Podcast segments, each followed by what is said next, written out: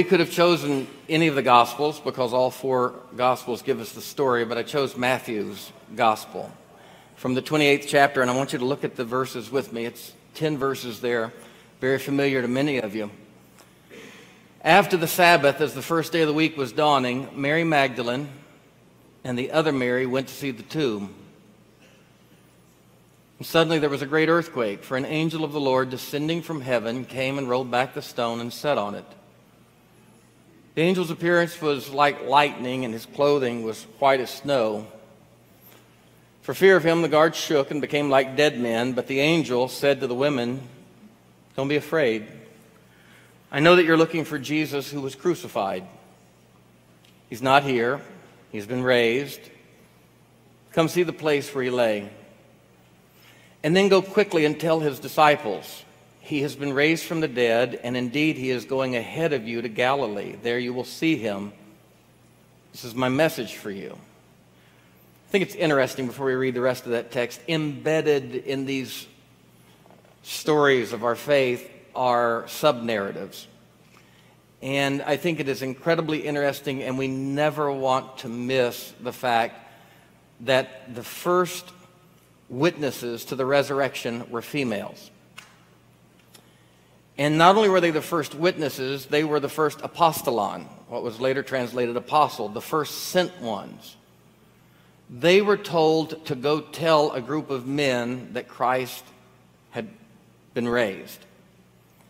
When they got to the group of men, the disciples, to tell them, the men did not believe them.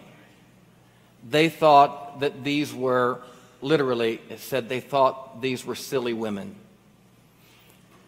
It's interesting that Jesus picked people that he probably knew wouldn't be believed. Um, and in that is a tremendous lesson throughout the ages. There was a group of men who did not believe a message that they deeply needed to believe and would be comforted by, but they couldn't believe because they could not accept the messenger or the medium through which God was speaking to them. Skin color, gender, economic status, academic status, orientation, all the caste systems that we create. Interestingly, men later met the resurrected Christ, and when they told the same group of men that Christ was risen, the men believed them. Of course they did. It's an important part of the story, and we'll delve into that more momentarily. So, Mary Magdalene and the other Mary left the tomb quickly with fear and great joy and ran to tell his disciples. Suddenly, Jesus met them and said, Greetings. They came to him, took hold of his feet, worshiped him. Then Jesus said to them, Don't be afraid. Go and tell my brothers to go to Galilee. There they will see me. These women had cried, no doubt, until they couldn't cry anymore. The long and short of it was their friend, their teacher, their companion had been unjustly accused. He had been unjustly tried. He had been unjustly condemned by a kangaroo court. Scarcely over 30 years old, they had watched him ripped from his young life and theirs. A whirlwind of events that included the betrayal by a friend and ultimate heartbreak, cruel mockery, even more cruel torture.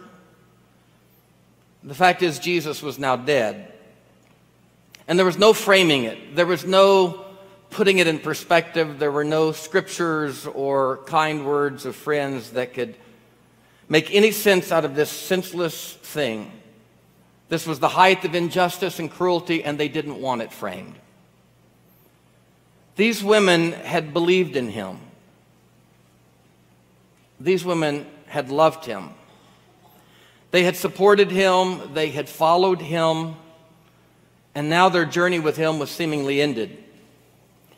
And it wasn't ended with a coronation as they had thought that it would be. It, it was ended mindlessly, it seemed, by a crucifixion, an execution they could have never in their wildest dreams have imagined. You have to hand it to them, uh, while most of his male disciples fled. Most of his male disciples, most of them fled and hid.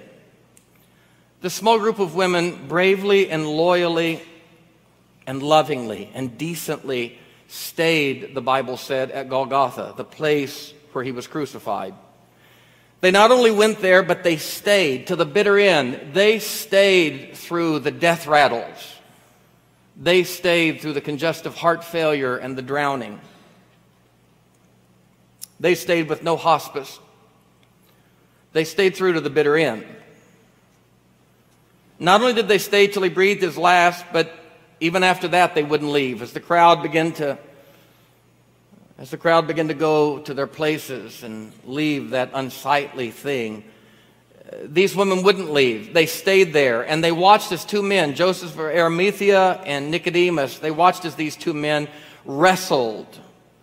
The gross wrestling and untangling of nails and thorns. And they watched as these two men draped his limp and battered body over theirs. And they watched these men carry him to a nearby grave. The gospel record says even then they wouldn't give up. They watched as the men placed Jesus inside this freshly hewn tomb, and then they watched the men roll a large stone across its entrance, and then they watched the men leave. But Mary Magdalene, uh, Mary, the mother of James and Joseph, Salome, Joanna, maybe one or two other women, they stayed there. They stayed a while and they stared at the stone. I mean, there are those times in your life when all you can do is just paralyzed, in shock, stare at the stones, the, the sealed tombs in your life. For them, it was as if the world had stopped spinning. They sat there paralyzed by shock and grief until Finally, one of them was arrested and noticed that the sun was going down, and theirs was the custom of always before the Shabbat, to 18 minutes before, to whatever the farmer's almanac of their day said, 18 minutes before they would light the candles. That 18 minutes was a space of grace to make sure that the observance was done right. There was meals to prepare and a spiritual journey to take as they did every Friday evening. And so, as they noticed the sun was going down, they hurriedly and dutifully made their way home for the Sabbath observance. But they carried with them the stabbing pain of a loss so terminal and fatal, a loss so ultimate that it could scarcely be described. For the next 24 hours of Sabbath, they were supposed to rest, and while their bodies might have, their brains would have none of it. There was no rest for their minds. Questions raced, doubts raged, grief consumed. How could this have happened to the Messiah? How, how's this happened to a water walker, a guy who raises the dead? How's the next king of Israel, who restores the golden Davidic, Solomonic period of lore? How, how does it end like this?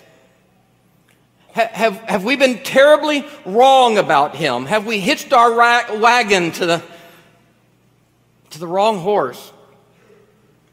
Have we fed and invested poorly? Uh, did we unwittingly feed into the pathology of a, of a, a good man, but a delusional man? And, and did our feeding into that delusion cost him his life? What, what was real, what wasn't real, it was all a tangled, jumbled mess for them. For 36 hours, the 24 hours of Sabbath were two thirds of those, but from Friday evening to Sunday morning, these women for 36 hours huddled together in this house.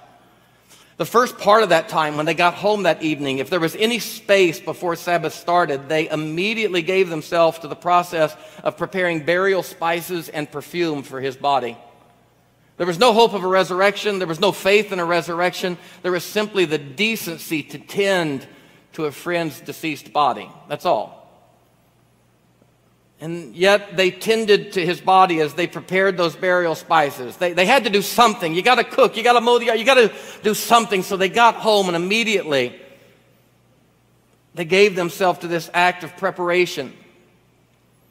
He had been hastily buried, hastily wrapped in a tomb. Nicodemus had brought a hundred pounds of perfume, and, but it had not been applied properly, and he just didn't get the burial he deserved. This was an act of decency on their part. It was an act of love. It may not have been faith in a resurrection, but to tend to the dead body of Jesus was a beautiful act. It was a, it was a custom of theirs for mourning. And maybe more than all of that, it was an exercise in their own healing. Maybe that's why we write those notes and put them in the coffin. Maybe that's why we do these things. And we take embers out of a fire that has died and we stoke them and we blow them and we light candles of memory. Well, with Sabbath ending after the sunset Saturday evening, the women were forced to wait until Sunday sunrise. There were no street lights, there was no capacity you couldn't go during Sabbath, and there was no capacity to go after Sabbath with the sunset, so the women had a fitful night, no doubt, as they lay beside the spices and the perfumes. They waited until Sunday morning began to break. They waited to go to the tomb, and at the first sense that the sun was coming up, they headed that way. As the four Gospels all concur, as soon as the first light of morning hit, they were there. They probably went in the dark. They just, they couldn't wait.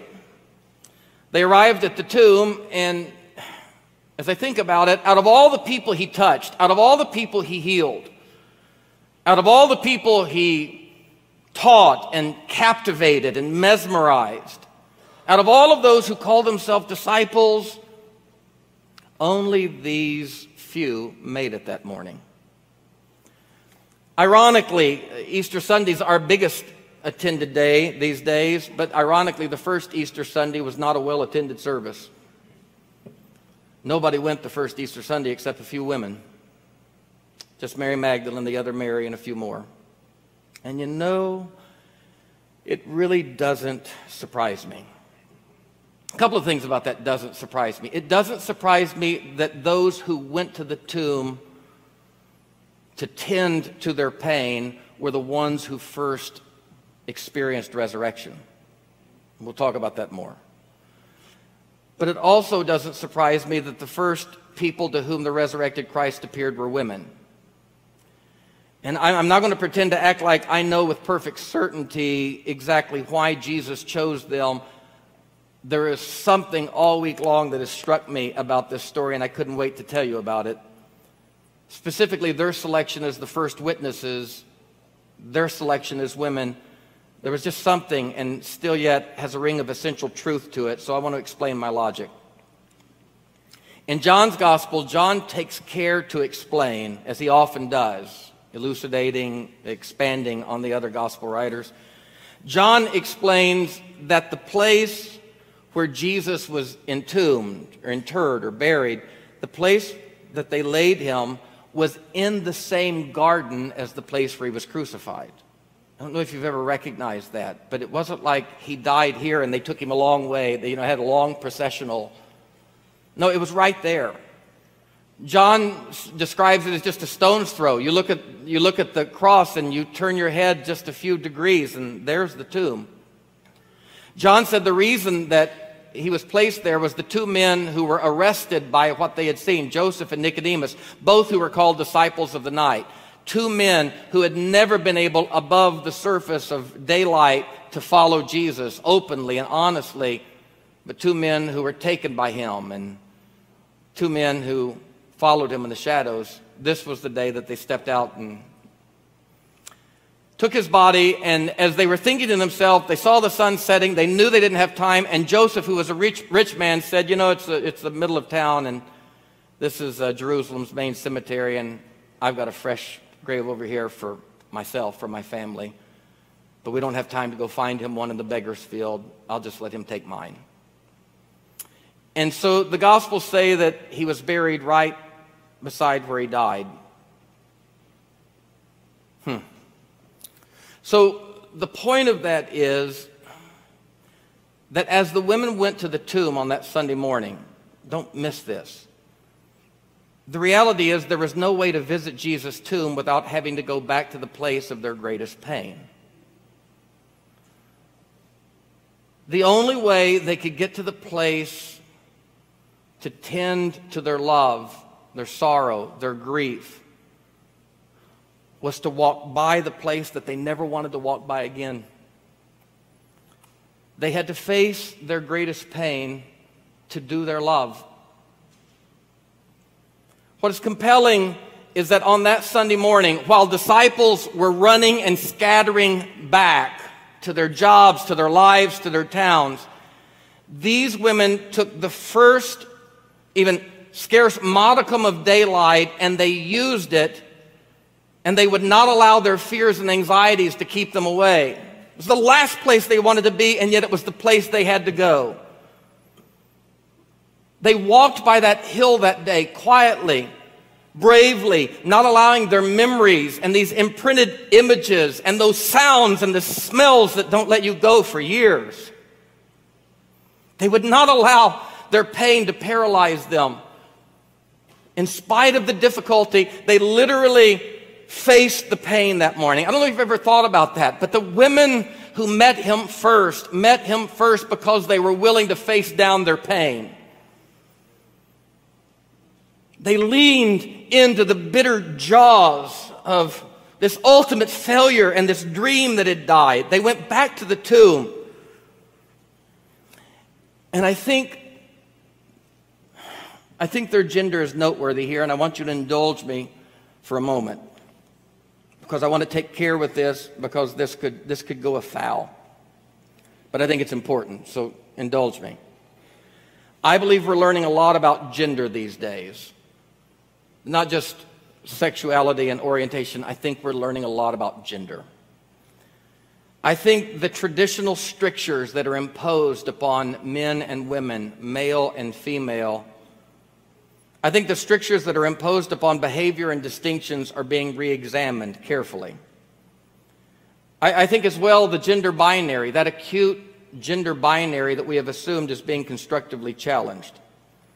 I think we're recognizing that what we have pigeonholed as male attributes and female attributes are overly narrow constrictions that are actually diminishing our identities as human beings. I think not only is contemporary psychology, but contemporary spirituality and contemporary theology are pressing into these matters. I think it is the new frontier for us. Not just Christianity, but all religions, all spirituality.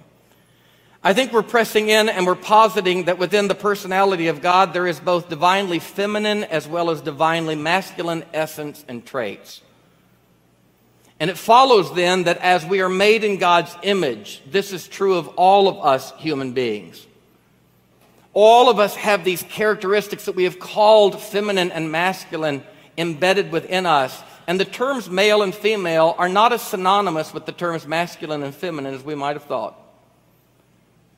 Every human being, since they are made in the image of God, carry within them both the divine feminine and the divine masculine character and characteristics.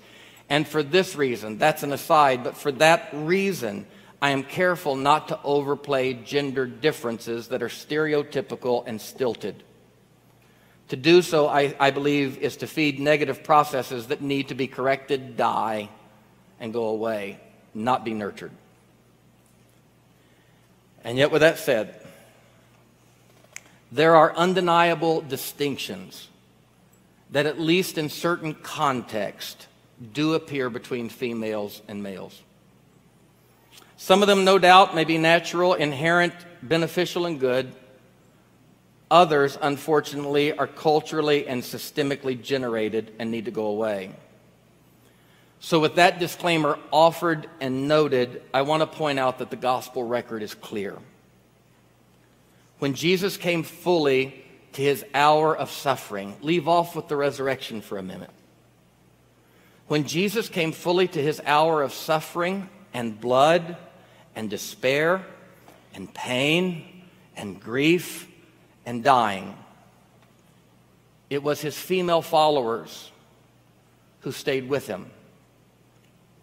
While the men had certainly held prominence during his life and forceful ministry, and while his male disciples had observed his power, promoted said power, been enamored by said power, craved said power, While his male disciples strategized about political takeovers and kingdom building, the truth is, when Jesus, in his final days and hours, tapped into nonviolence, when he tapped into non resistance, when he tapped into acceptance, when he tapped into the pursuit of inner peace, even death, it was in the hour that Jesus went Zen that the women in his life were able to bear it.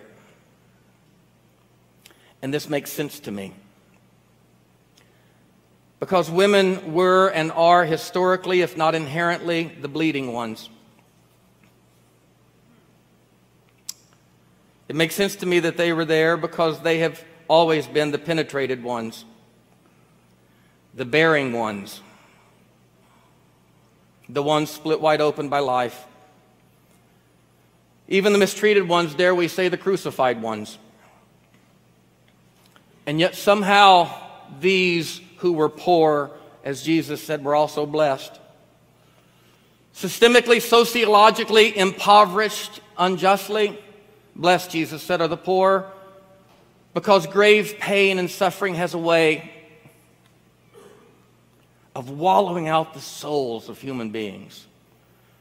Blessed, Jesus said, are the poor, as Father Martin, our old recovery hero, said, and wrote a book called Blessed Are the Addicts.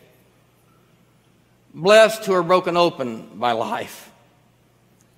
Blessed are the mistreated. The curse of mistreatment is it can leave you bitter and sore and jaded. But the blessing of it all is if you allow it and if you tend to it gently with the antibodies of grace, the IVs that once pumped bitterness and pain into you can become funnels that open you up to a dimension of grace and the divine that no one else can know. So somehow the beauty of procreation, plumbing, biology, physiology, and anatomy, somehow the beauty of their slight bodies and great spirits mixed with the disgusting blight of misogyny and patriarchy, and somehow this mixture graciously commingled to create in these women a capacity. While men were running, while men were fleeing, while men were squeamish, these bloody ones had a capacity to delicately, honorably, decently, and profoundly hold a space for their God. With their slight muscles, they profoundly, Herculean of spirit, Atlas arm of souls, they held space for their friend in his time of suffering, a space that men could neither hold nor fill. Whereas the men fled when their muscle failed, the women, without the burden of great muscle, pressed in. They were the ones who stayed even to the bitter end of a torturous, bloody death. They were the ones who faced the squeamishness of a cadaver they, the, they were the ones who returned to the tomb to tend to a cold, decaying body, while the men shook themselves and said no. Yes, this gender carries within their bodies a bleeding that creates life, and it surely has steeled them for the messiness of death like no experienced men have ever had. To call them the weaker of the sexes is frankly the biblical author's most uninspired moment. But that's not my point. But it was a good one. It's a part of the point. They went that first Easter morning not looking for a resurrection. Please hear me, those who are looking for a resurrection. They went that Easter morning bravely leaning in, Jeff, to their pain. That's all they did. They went that Easter morning facing down haunting memories and tending to the burial of their deepest dreams. They were not looking for a resurrection, they were tending to their death. And what they found there that morning as they tended to their pain was something they would have never expected. They went expecting to see a tomb. They went expecting to see this rock that was a memorial to their broken past. They went that morning expecting to see a tomb that was a reminder of all their misguided dreams. Those who ran back to their nets, those who went back to their meals, those who went to their bottle or whatever it was, those who could not bear it, drowning themselves in the addictions of food or alcohol or work or sex, or just simply denial. Or maybe even theologizing. Maybe somewhere they gathered together and discussed the scriptures. But these women didn't do that. They went to pay homage to death. They went to tend to their pain, and instead they found a stone rolled away. The stone that they had stared at, the stone of their greatest horror. That stone was now moved, and the place of their pain now had an opening in it.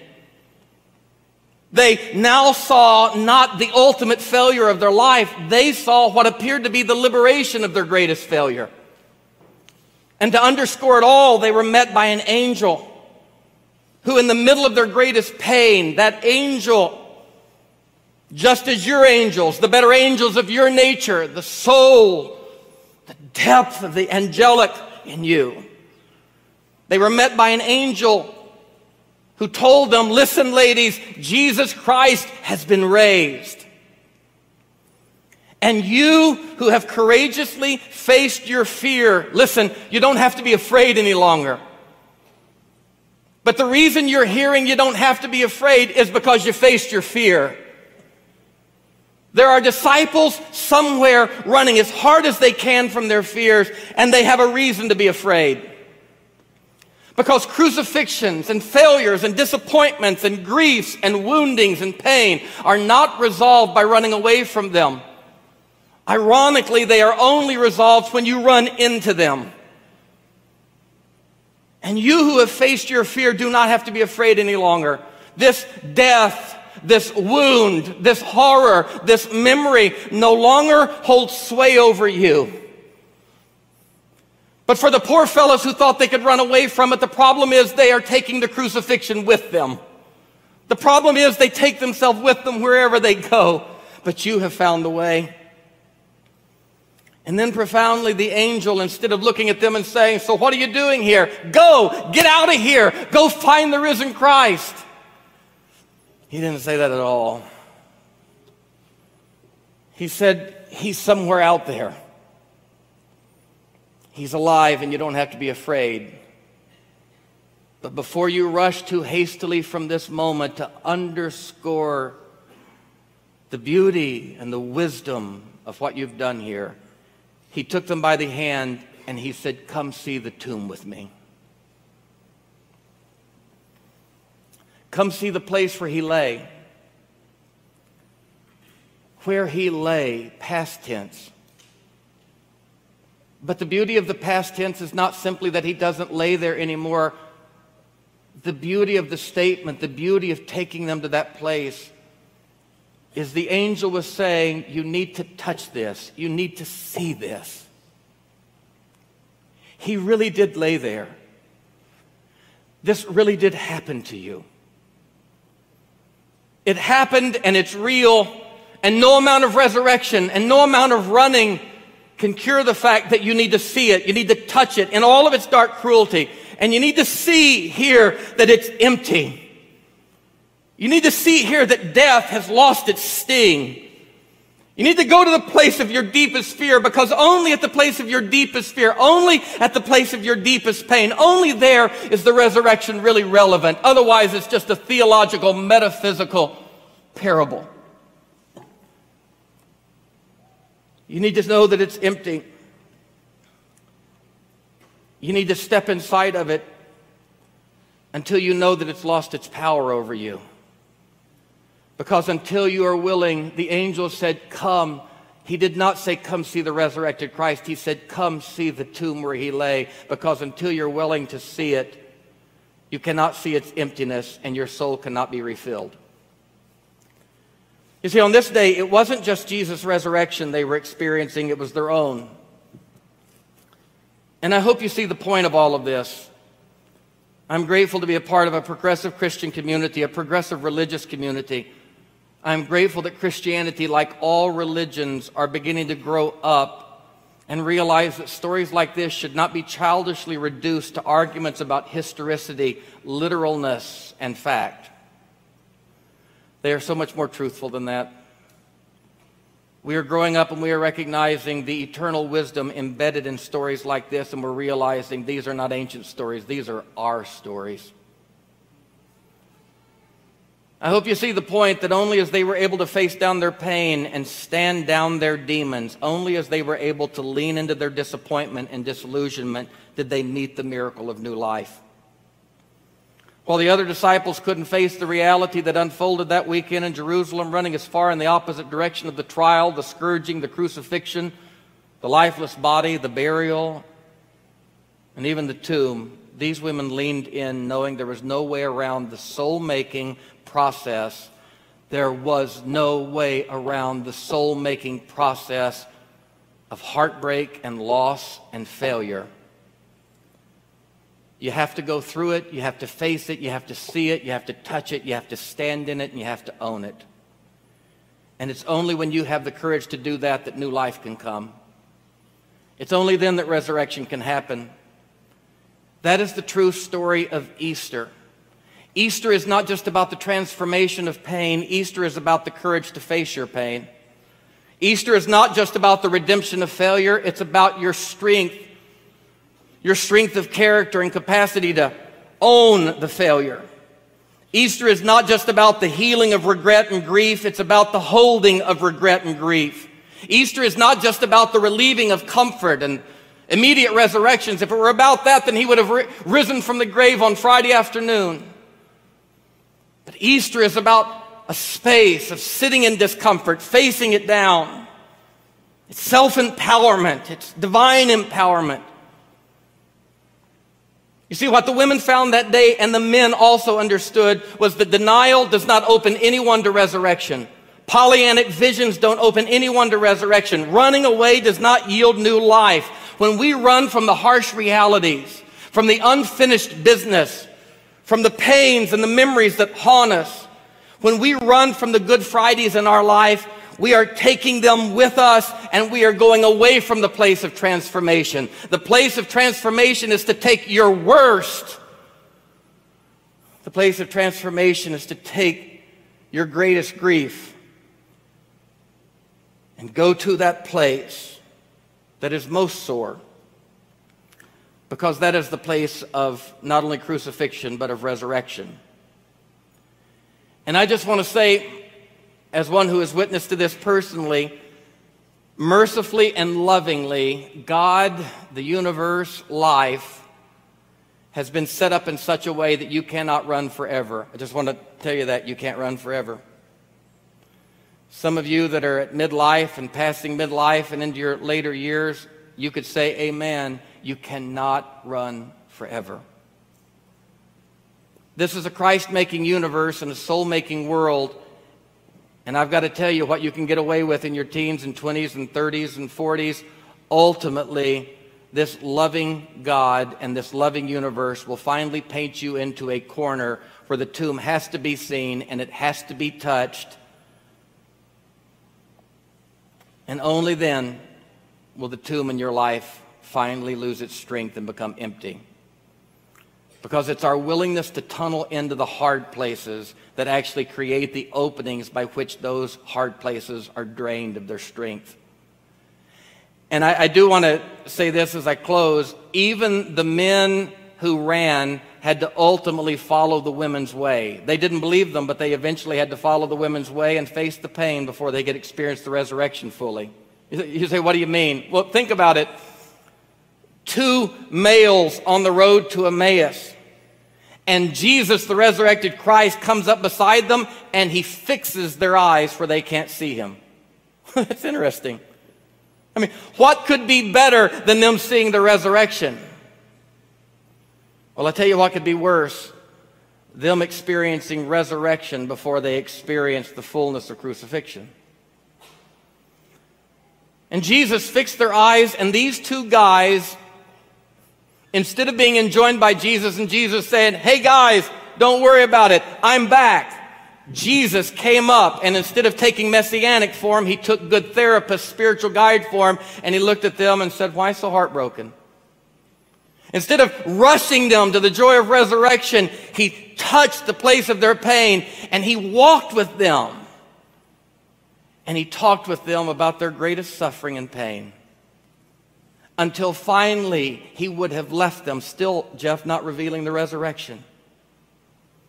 What about Thomas? He didn't experience the resurrection joy. As a matter of fact, he looked at Jesus and said, I don't believe it. Jesus didn't say, watch this and start glowing. Jesus didn't say, what do you mean you don't believe it? Watch this and do a David Blaine and actually lift up off the ground. Thomas said, I don't believe in a resurrection and I don't believe you're Jesus. Instead of floating, glowing, and performing a miracle, Jesus said, Well, here's what we need to do.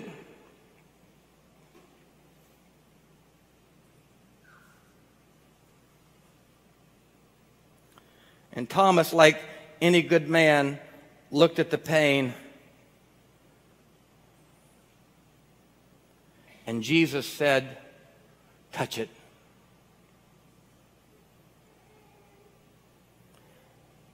And when he touched it, Thomas said, My Lord and my God. Even good old Simon Peter, the denier,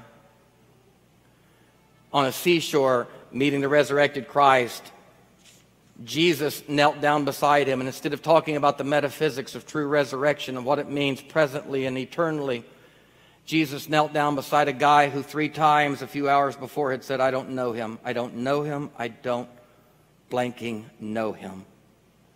Jesus kneels down beside him, and instead of talking resurrection power, Jesus whispers, Simon, lovest thou me? and his heart breaks. I do. Simon, lovest thou me? Yes, I do. Simon, yes.